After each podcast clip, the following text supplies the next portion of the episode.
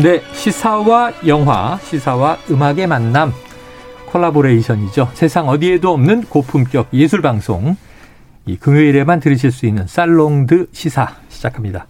자, 오늘도 영화 평론가이신 강유정 강남대 교수 나와 계십니다. 네, 안녕하세요. 강유정입니다. 네. 자, 그리고 어, 김한 기자를 대신해서 한겨레 하어영 기자가 special 게스트로 함께 하겠습니다. 하 기자님 어서 오세요. 네, 안녕하세요. 한결의 하어영 기자입니다. 아유, 왜 모르는 척 하세요? 우리 되게 친한데. 예전에 같이 방송했는데 네. 네. 이 같이 패널 그룹을 하다가 하 기자님이 저를 버리고 갔어요. 네. 방송 오랜, 처음인 척. 아, 네. 오랜만에 네. 복귀하셨습니다. 자, 하 기자님이 김한 기자를 대신해서 오늘 노래를 선곡해 오셨지만 영화 쪽에도 조예가 깊다. 이런 또 이제 정보가 제보가 들어와 있습니다. 한번 기대해 보죠. 오늘의 첫 번째 이슈 먼저 오디오로 공개합니다.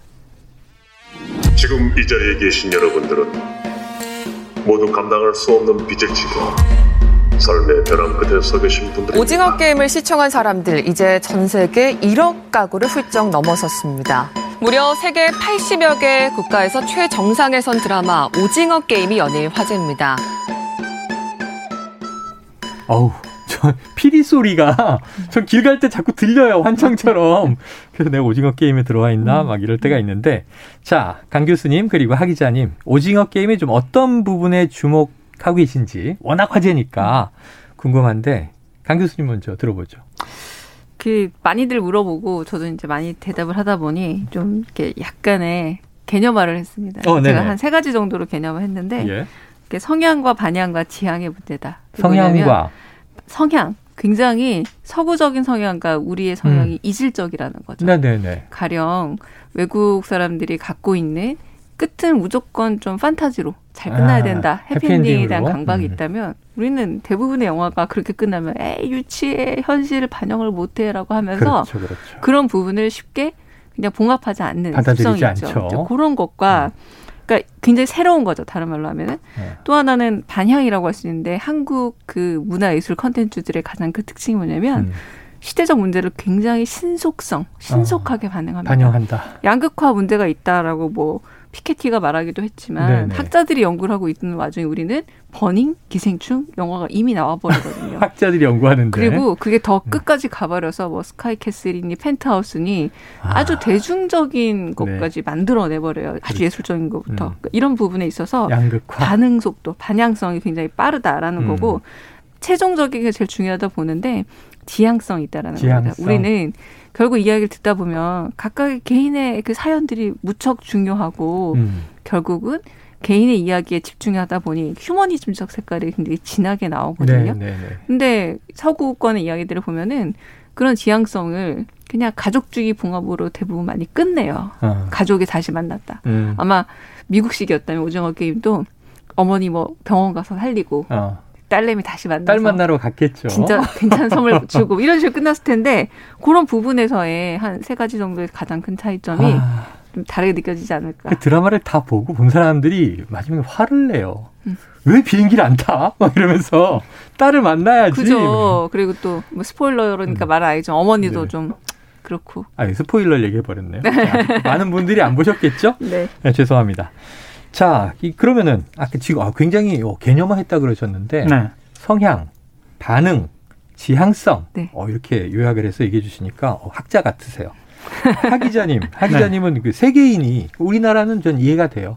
뭐 구슬치기도 나오고 딱진치기도 나오고 무궁화고 집혔습니다도 나오고 세계인은 왜 오징어 게임에 열광합니까? 뭐 실제로 그 어느 정도 열광하고 있는지에 대해서 네네. 좀 말씀을 좀 드린다면 아, 예, 예, 궁금해요. 예, 지금 넷플릭스라는 매체 자체도 좀 익숙치 않으신 분들 사실은 많을 겁니다. 예. 기성세대는 저도 뒤늦 게임문을 했는데 예, 예. 오징어 게임하고 넷플릭스 보지. 그렇죠, 예. 그렇죠. 예, 오징어 게임하고 넷플릭스를 동시에 듣게 되는 경우가 많은데요. 음. 일단 넷플릭스는 온라인을 통해서 휴대전화하고 음. 예를 들면 웹 을 통해서도 그렇고 요즘 TV로도 볼 수 있습니다. 네네. 그래서 이제 오징어 게임 같은 콘텐츠를 공급하고 있는 회사죠.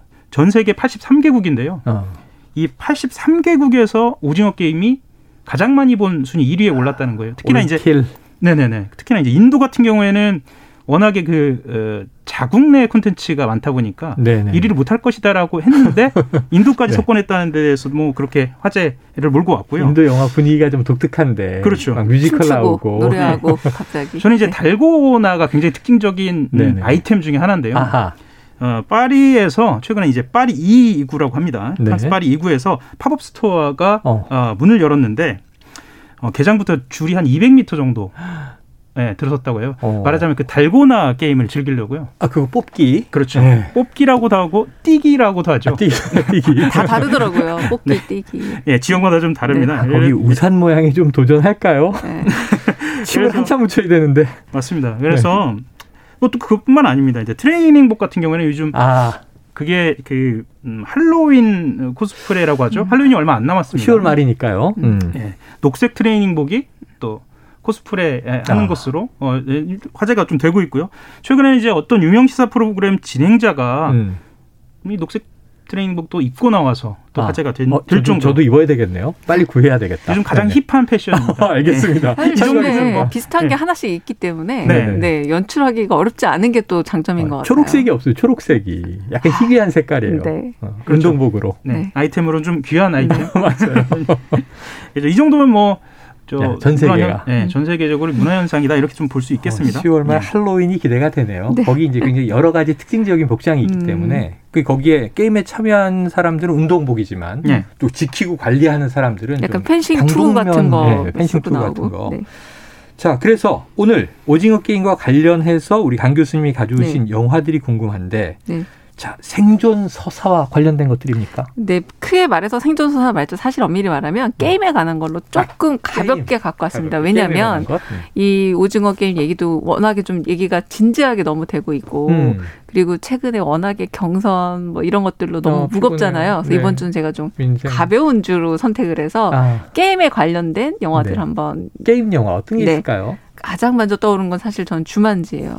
그 게임이죠. 네, 로빈 윌리엄스의 그거 없었다면 이 영화가 그때 나왔을까라는 생각이 들기도 아. 하지만 정말 저는 그 당시에 외국 사람들이 오징어 게임 보면서 이런 생각할지 모르겠지만 신박하게 봤어요. 어. 신기하게. 음. 왜냐하면 아, 보드 게임이잖아요. 보드 게임을 하고 그때 그때마다 보드 게임의 특성상 뭔가 위기가 있기도 나오고. 하고 뭐 돈을 잃기도 하고 뭐 위협 당하기도 하는데 그게 실제로 나온다니. 그리고 그 이 오징어 게임의 피리 소리 있던 거기 북소리 네. 둥둥둥둥 음. 하면 막 온갖 동물들부터 해서 나오는 그게 너무나 동화적이면서도 재미있어서 음. 기억에 남는 작품으로 아마도 이렇게 보드 게임 내지는 게임 자체를 음. 영화의 과학적 힘을 빌려서 그러니까 기술적으로 재현 가능해졌잖아요. 그래서 그게 눈앞에 펼쳐질 수 있는 가능성을 잘 보여준 작품이고 또 최근에 이게 시리즈가 그, 됐죠. 네, 다시 리메이크 돼가지고. 네.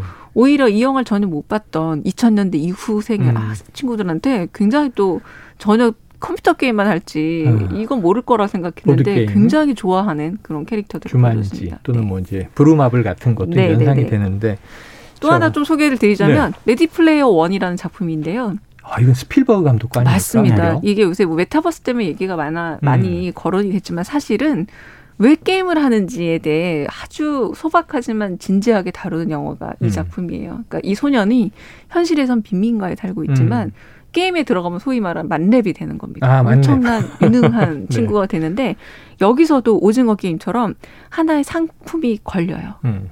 Easter Easter egg라고 하는 그러니까 이 egg, 이 egg를 찾으면 어마어마한 유산을 물려받을 수 있다. 아, 그러니까 456억 그 메타버스의 주인이 되는 거죠. 그렇죠. 네. 그러니까 이거를 갖기 위해서 수많은 사람들이 여기에 몰입을 하는데 아, 게임을 하는 게임 자체가 갖고 있는 특성에서 뭐 잔혹함 이런 게 아니라 음. 이것을 얻기 위해서 정말 많은 사람들이 모이고 음. 그리고 전 여기서 제일 재밌었던 거는 가령 흑인 여성 아이가 그냥 백인 남성으로 게임에 들어가서 활동을 아, 하는 거예요. 네네. 전혀 다른 아바타가 없이. 되는 거니까. 네, 그 아바타가 돼서 즐기는 것 자체가 아 요런 게임들이 친구들이 아무래도 좀 게임에 매혹되는 이유가 네. 좀잘 설명되지 않았나라는 자, 생각이 들어서 뒤늦게 네. 우리 청취자분들 오징어 게임 문자 막 보내주고 계신데 자 달고나 뽑기 6747님 제주도에서는 떼기라고 해요. 음. 9578님 부산에서는 쪽자라고 합니다. 맞아, 쪽자. 네. 2095님 경상도에서는 국자라고 합니다. 네. 근데 서울에서 자란 저는 달고나가 뽑기 아니었어요. 그럼요. 그 포도당 전육면체 그, 하얀 맞아요. 딴게 있고 그 더 비싸가지고 네. 엄마한테 돈 더 받아서 사그 저는 왜, 어, 왜 뽑기를 왜 달고나라고 하지? 맞아요. 달고나 딴 건데 이래서 이 용어가 지금 다 다르 혼재돼 네. 있습니다. 자, 이거 뭐 나중에 고증하는 네. 문제고요. 자, 주만지 레디 플레이 원. 혹시 하 기자님도 이 영화를 보셨어요? 저는 어 주만지를 95년도에 아, 그때 봤죠. 로빈 윌리엄스 버전. 예, 예, 예. 근데 물론 번째. 내용은 기억이 잘 나지 않습니다. 이제 당시에 음. 이제 새내기였기 때문에 아. 미팅하고 어, 가서 아, 대학 그때 당시에 새내기? 그 미팅 기억만 남고요. 예. 주만지는 잘 기억은 난. 난 아, 그러면 이렇게 소개팅에서 만난 여학생하고 보신 거예요? 네, 그거는 어, 지금 아이하고 제가 지금 같이 왔거든요. 아, 수 깊게 하지 않겠습니다. 예, 예. 자, 이건 다음에 혼자 예. 오셨을 때 따로 취조하는 걸로 하고요. 네. 또 어떤 영화 있습니까? 마지막 영화가 오히려 가장 이 오징어 게임과 비슷한 영화일 수 있는데요. 음. 메이즈 러너라는 아, 작품입니다. 이것도 미래 사회죠. 이게 2014년 작품이지만 음. 소설로 소개되기 시작한 건 2007, 8년 요때쯤이었어요. 네네. 근데 그때 굉장히 지금 미국이 2011년에 1% 시위 뭐 이런 것들 하기 전에 음. 양극화 문제 같은 것들이 굉장히 사회적으로 팽배해졌을 때 음. 이 생존 서사가 20대한테 굉장히 유행을 했다고 합니다. 오. 헝거 게임, 다이버전트 아, 이런 영화들이 같이 나왔는데 이 특징이 뭐냐면요.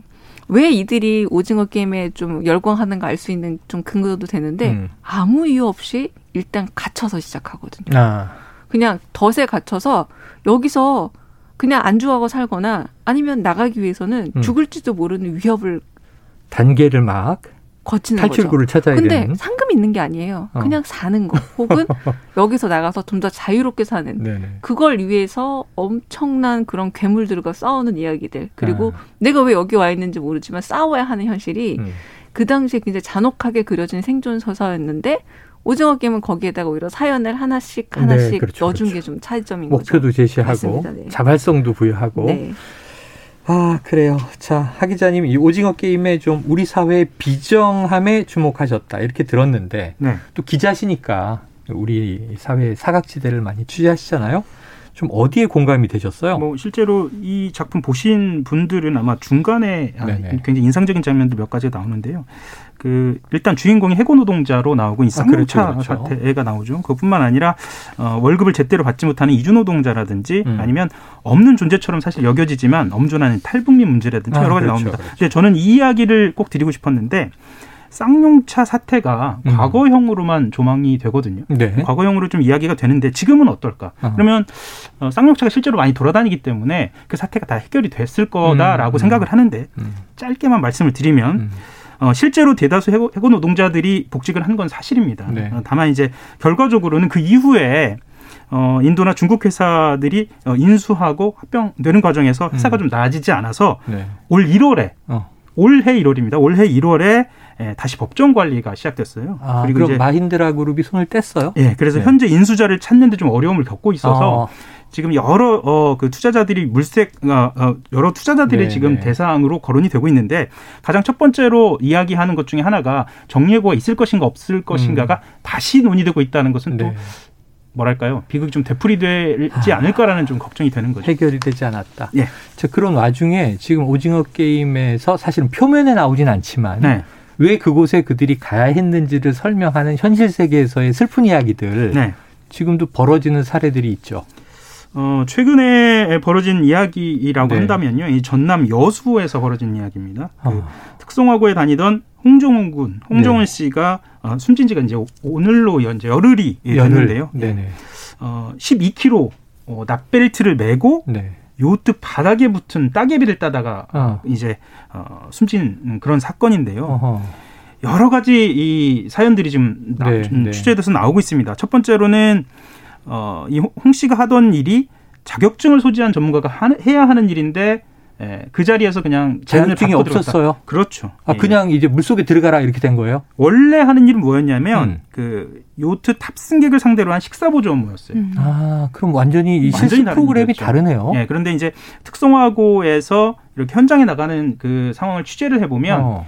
현장에 나가 보면 업체의 업주들이 물론 이제 그 굉장히 뭐 선의를 가지고 있는 업주들도 많습니다만 네네. 일부 업주들은 어, 일단 본인들이 가장 부족한 부분부터 시키는 겁니다. 험한 일을 예, 험한 일. 안 하고 있던 일을 막 예. 해라. 대표적인 작업이 이 따개비 이 작업이었어요. 음. 만약에 음. 원래 규정대로 이 요트를 무트로 올려서 네네네. 따개비를 땄더라면 문제가 없었겠죠. 문제가 없었겠죠. 익사할 일이 없죠. 네. 그리고 이 홍 씨가 음. 어, 안으로 그러니까 물 안으로 들어갔을 때 규정에 맞게 안전 요원이 배치됐더라면 네네. 네. 뭐 그랬더라면 또 이런 일이 벌어지지 않았을 거고요.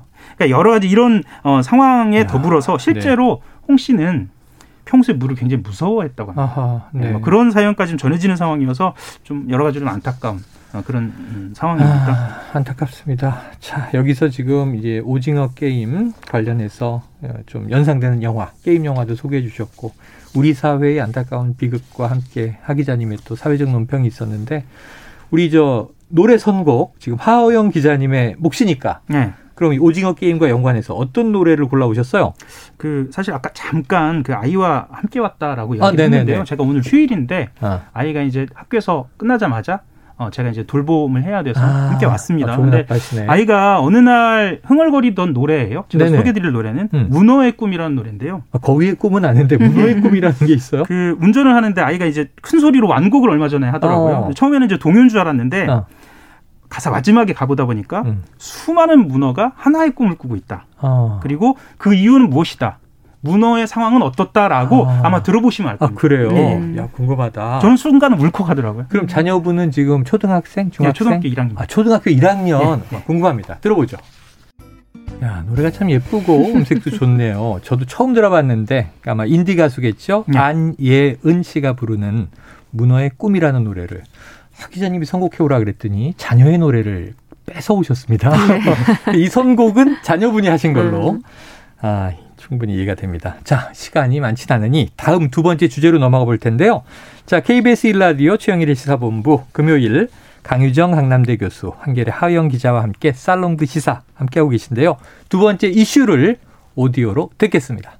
민주당 그리고 이재명 후보 심각한 경선 후유증에 맞닥뜨리게 됐습니다. 이낙연 전 대표 측이 무효표를 정식으로 문제 삼으면서 결선 투표 경선을 둘러싼 민주당의 잡음이 일단 가라앉게 됐습니다. 당무위에서 무효표 처리에 문제가 없다는 결론을 내렸고 이에 이낙연 전 대표도 승복 의사를 국민의힘 후보들 사이의 신경전도 격해지고 있습니다.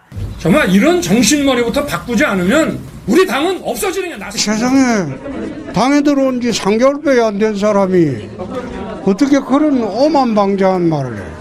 그냥 철이 없어 그러려니 했는데. 야, 지금 몰아서 듣다 보니까 대선은 국민들에게 좀 축제가 되고 네. 희망적이어야 되는데 참 스트레스가 되고 있다 이런 생각이 새삼 드는데요. 자, 하 기자님. 어, 여야 망라해서 이번 주에 좀 대선 관전 포인트를 하나 꼽는다면 어떻게 지적해 주시겠어요? 그러니까 역시 지금 대선 레이스가 펼쳐지고 있기 때문에 맞습니다. 그걸 중심으로 해서 말씀을 드릴 수밖에 없을 것 같은데요. 음. 역시 민주당은 지난 10일 대선 후보 결정 어, 아, 이게 아, 가장 큰 이벤트였고요. 국민의힘은 현재 진행형입니다. 네. 어, 11월 후보를 결정하는 하는 과정에서의 일종의 음. 난투극. 아. 설전이 벌어지고 있죠. 오늘 밤에도 토론회가 예정돼 있고 오늘 밤 같은 경우에는 맞짱입니다. 아, 네, 그래서 토론. 아마 어, 더 흥미를 끌고 있을 텐데요. 음. 민주당부터 조금 더 말씀을 드리면 네. 어, 대선 레이스가 지난 여름 내내 펼쳐졌고요. 언론사 분위기 조금 더 할까요? 어, 이벤트가 있으면 언론사는 아. 딱 채널이 고정되거든요. 네네네. 10일입니다. 10일. 예. 잠시 다들 일을 멈추고 음. 어, 발표의 순간을 주목했는데요. 네. 당시 발표에서 60, 62% 득표 이렇게 얘기를 했거든요. 어. 근데 다 놀랐어요. 어. 와, 생각보다 많으니까요. 네. 그런데 그것이 이재명 지사의 것이 아니라 이낙연, 전 대표의 네, 전 대표의 것이다라는 것을 아, 한 번도 놀랐죠. 아 이게 지금 아직도 해소되지 않은 충격이에요. 그렇죠. 아직도 승부까지 네. 나온 마당에 네. 흥미로운 것은 뭐냐면 음. 이 65%의 선거인단이 어떻게 구성되어 있는가, 음. 어떤 성향을 갖고 있는가도 음. 제각각 네. 아, 해설이 구구하다. 알수 없다. 예. 예. 국민의힘 쪽으로 보자면요, 일단 뭐 어.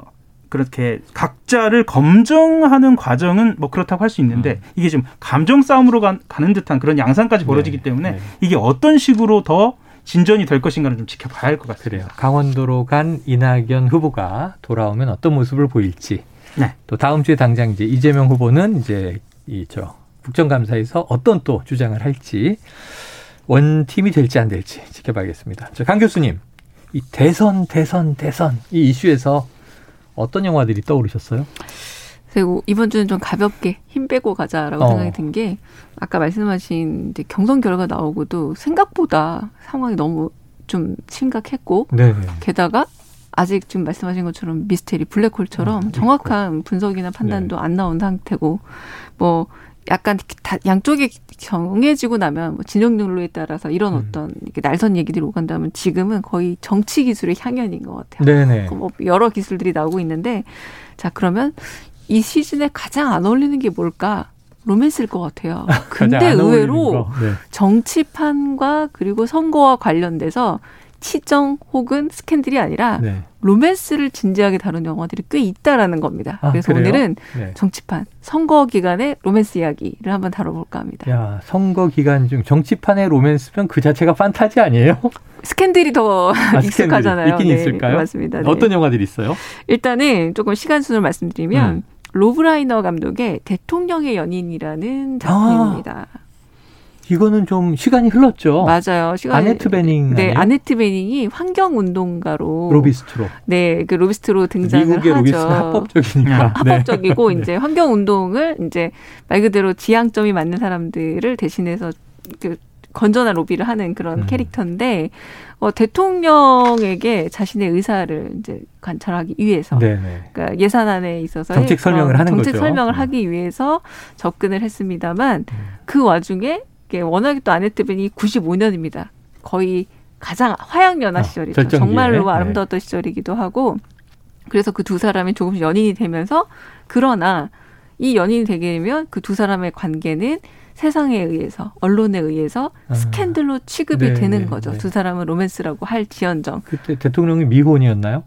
어, 대통령은 그렇겠죠? 아이를 가지고 있는 싱글 아, daddy였던 거였죠. 이혼한, 그러니까 말 그대로 합법적으로 로맨스를 할 수 있으나 네. 어, 정치가 개입이 되다 보니 어떤 얘기들이 오가냐면 아네트 베닝이 대학 시절 국기를 불태우고 아. 어, 과격 시위자였구나. 네, 과격 시위자였던 네. 과거가를 막 반영하면서 네네. 사실은 반국가주의, 반정부주의자라고까지 음. 하면서 대통령을 밀어붙였는데 네. 대통령이 그럼에도 불구하고 이제 로맨스 영화니까요. 음. 자신의 그런 다시 재선에 대한 위기와 위험을 감수하고. 갖고서도 아, 아, 사랑을 이뤄내는 영화입니다. 이 롭 라이너 감독의 영화를 좀 다른 작품을 딱 하나 소개해 드리면 음. 어떤 감독인지 아실 거예요. 바로 버킷리스트 감독이에요. 아.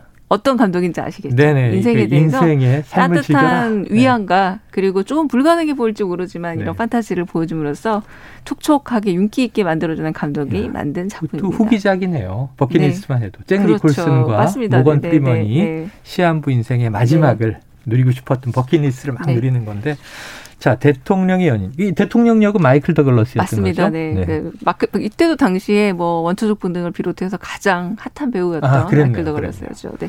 자, 그다음에 이제 롱샷이라는 영화인데요. 어, 이거는 소개해도 돼요? 이거 너무 충격적인데. 2019년 작품. 네. 어, 저는 이게 IPTV로 보고 깜짝 놀랐어요. 아. 전 샤를리즈 테론이 나와서 본 건데. 그쵸. 그 스토리에 충격을 좀 먹었습니다. 네. 그 결론부터 얘기하면 음. 영부군의 탄생의 이야기입니다. 영부군. 네, 영부인이 아니라 나오고, 네, 음. 영부인이 아니라 영부군의 탄생인데 뭐 우리가 알고 있던 수많은 어떤 신데렐라 스토리의 좀 변형이라고 할 수 있어요. 성역할이 바뀌어 있어요. 성역할이 바뀌어 있고 게다가 이 세스 로건이라는 남자 배우가 네네. 굉장히 좀 잘생겼다기보다 어. 재치 있지만 그렇게 음. 외모적으로 특출난 느낌을 주지 않는 네. 그런 배우인데 평범한 기자입니다. 기자 출신이고 하 기자님을 비하시는 건 아니죠? 아닙니다. 네. 네. 그래서 기자인데 지금 국무장관인 거예요. 지금 우리나라에서 국무장관이라는 게 특별히 딱 매칭이 되진 않습니다만 외교장관과 네. 뭐 비서실장을 겸하는 정도 네, 그러니까 느낌? 국무장관인 이 여성 샤르즈 세론이 아, 지금 현직 대통령이 나 이제 대통령 재선 안 나가겠다. 네. 나 영화 배우로 돌아가겠다라고 하면서 네가 나가라. 아. 대통령 네가 해라라고 하면서 이제 이제 예비 대통령이 되려면 음. 꾸려야 되잖아요. 그렇죠. 캠프를 꾸리고. 이제 자신의 연설 비서관 같은 캐릭터를 어. 구하게 되는데 그때 바로 이 기자 출신인 이 남자를 어. 이제 근데 그것도 인터넷의 블로그 기자 같은 느낌이에요. 그래요. 그리고 기자 약간의 아니라. 좀 굉장히 촉이 좋고 날카로운 글을 쓰긴 합니다만 음. 소위 말하는 주류 언론에서 활동하기엔 너무 날카로운 비주류 진보적인 비주류 진보적인 그런 필자였는데 음. 그래서 만났다 보니 사실은 16살 때 그 친구 13살일 때 보모를 했던 사람이죠. 아, 아르바이트로. 과거에. 음. 네. 그래서 그 둘 사이의 로맨스인데 하나하나 이렇게 연설문을 써가면서 위기를 돌파하는 과정이라던가 음. 그리고 우리 보 우리는 조금 이런 부분에서 약간 부러운 게 있는데 음. 그 연설을 굉장히 자유로운 분위기 속에 네. 대중 속에 파묻혀서 하면서 명연설들을 남기를 그렇죠, 쓰잖아요. 그렇죠, 그렇죠. 그 명연설을 만들어가는 과정들을 보여준다는 점에서 음. 미국 정치에 물론 어두운 부분도 많겠지만 음. 아름다운 부분들을 잘 만들어서 결국 네. 사실과 그리고 한편으로는 이미지와 싸워서 결론적으로 로맨스를 이뤄내는 얘기가 바로 이 얘기입니다. 비교적 최근 영화고요. 맞습니다. 샤를리스 테론, 네. 세스 로건, 롱샷인데 이 제목도 그렇고 이거는 저 이 부모 자녀가 같이 보진 마세요. 약간 좀 이거 19금 청불이고요. 아 이게 지상파 방송에는 딱 맞는 영화는 아니지만 아, 네. 그래도 보면 너무 재밌어요. 맞습니다. 자, 하 기자님 시간이 많이 흘러서 네. 자 노래를 하나 골라주신다면요 대선과 관련된 어, 정치판의 가장 큰 이벤트에 대해서 말씀을 드렸고요. 어, 음. 지금 이제 여야 모두 당면한 과제는 어떻게 원팀을 만들어 나가느냐입니다. 그렇습니다. 한 곳, 그러니까 여당 같은 경우에는 이제 후보가 정해졌고 이제 거기에 모여야 하는 것이고요. 음. 야당 같은 경우에는 12월을 향해서 가고 있는 겁니다. 네. 노래는요 이렇게 저는 생각을 했습니다. 어, 대통령 선거가 이제 모든 선거의 끝판인데요. 말하자면 거기로 조직이 모이는 과정에서 음. 모두 모, 마음이 모여 하거든요. 아. 그런데 어, 여야의 싸움보다 더 갈등하고 더 감정이 음. 고립해 있는 것은 같은 맞아. 진영 내의 싸움입니다. 그래서 관건은 어, 이 선거 이후의 관건, 그러니까 지금 예선전 이후 본선의 관건은 음. 어떻게 하면 각자의 마음이 추스려져서 아. 하나로 모일 것인 것 같거든요. 네. 그래서 어, 제가 아, 선곡한 노래는요. 아, 백만송이 장미입니다. 아, 이것도 로맨틱하네요. 네. 두분 다 가을 탓이나? 정치도 이제 사람의 일이니까. 맞습니다. 말로 준 상처가 금세 아물기 어렵거든요. 네. 그래서 미워하는 미워하는 미워하는 음, 아, 마음 없이 네. 네. 아낌없이 아낌없이 사랑을 주기만 해야 네. 어, 결국은 아름다운 내 별나라로 갈 수 있다. 아. 뭐 이것이 또한 여의도의 예, 공식이기도 하고요. 예. 그래요. 자, 오늘 시간이 너무 아깝습니다. 청취자 여러분, 뭐 가을과 함께 문화 얘기 너무 즐거우실 텐데 일단 오늘 여기서 마무리하고 다음 주에 살롱드 시사를 기대해 보죠. 오늘 강유정 교수님 그리고 하영 기자 감사합니다. 백만송이 장미 잠깐 들으면서 이 시간 마무리하겠습니다. 고맙습니다. 감사합니다. 감사합니다.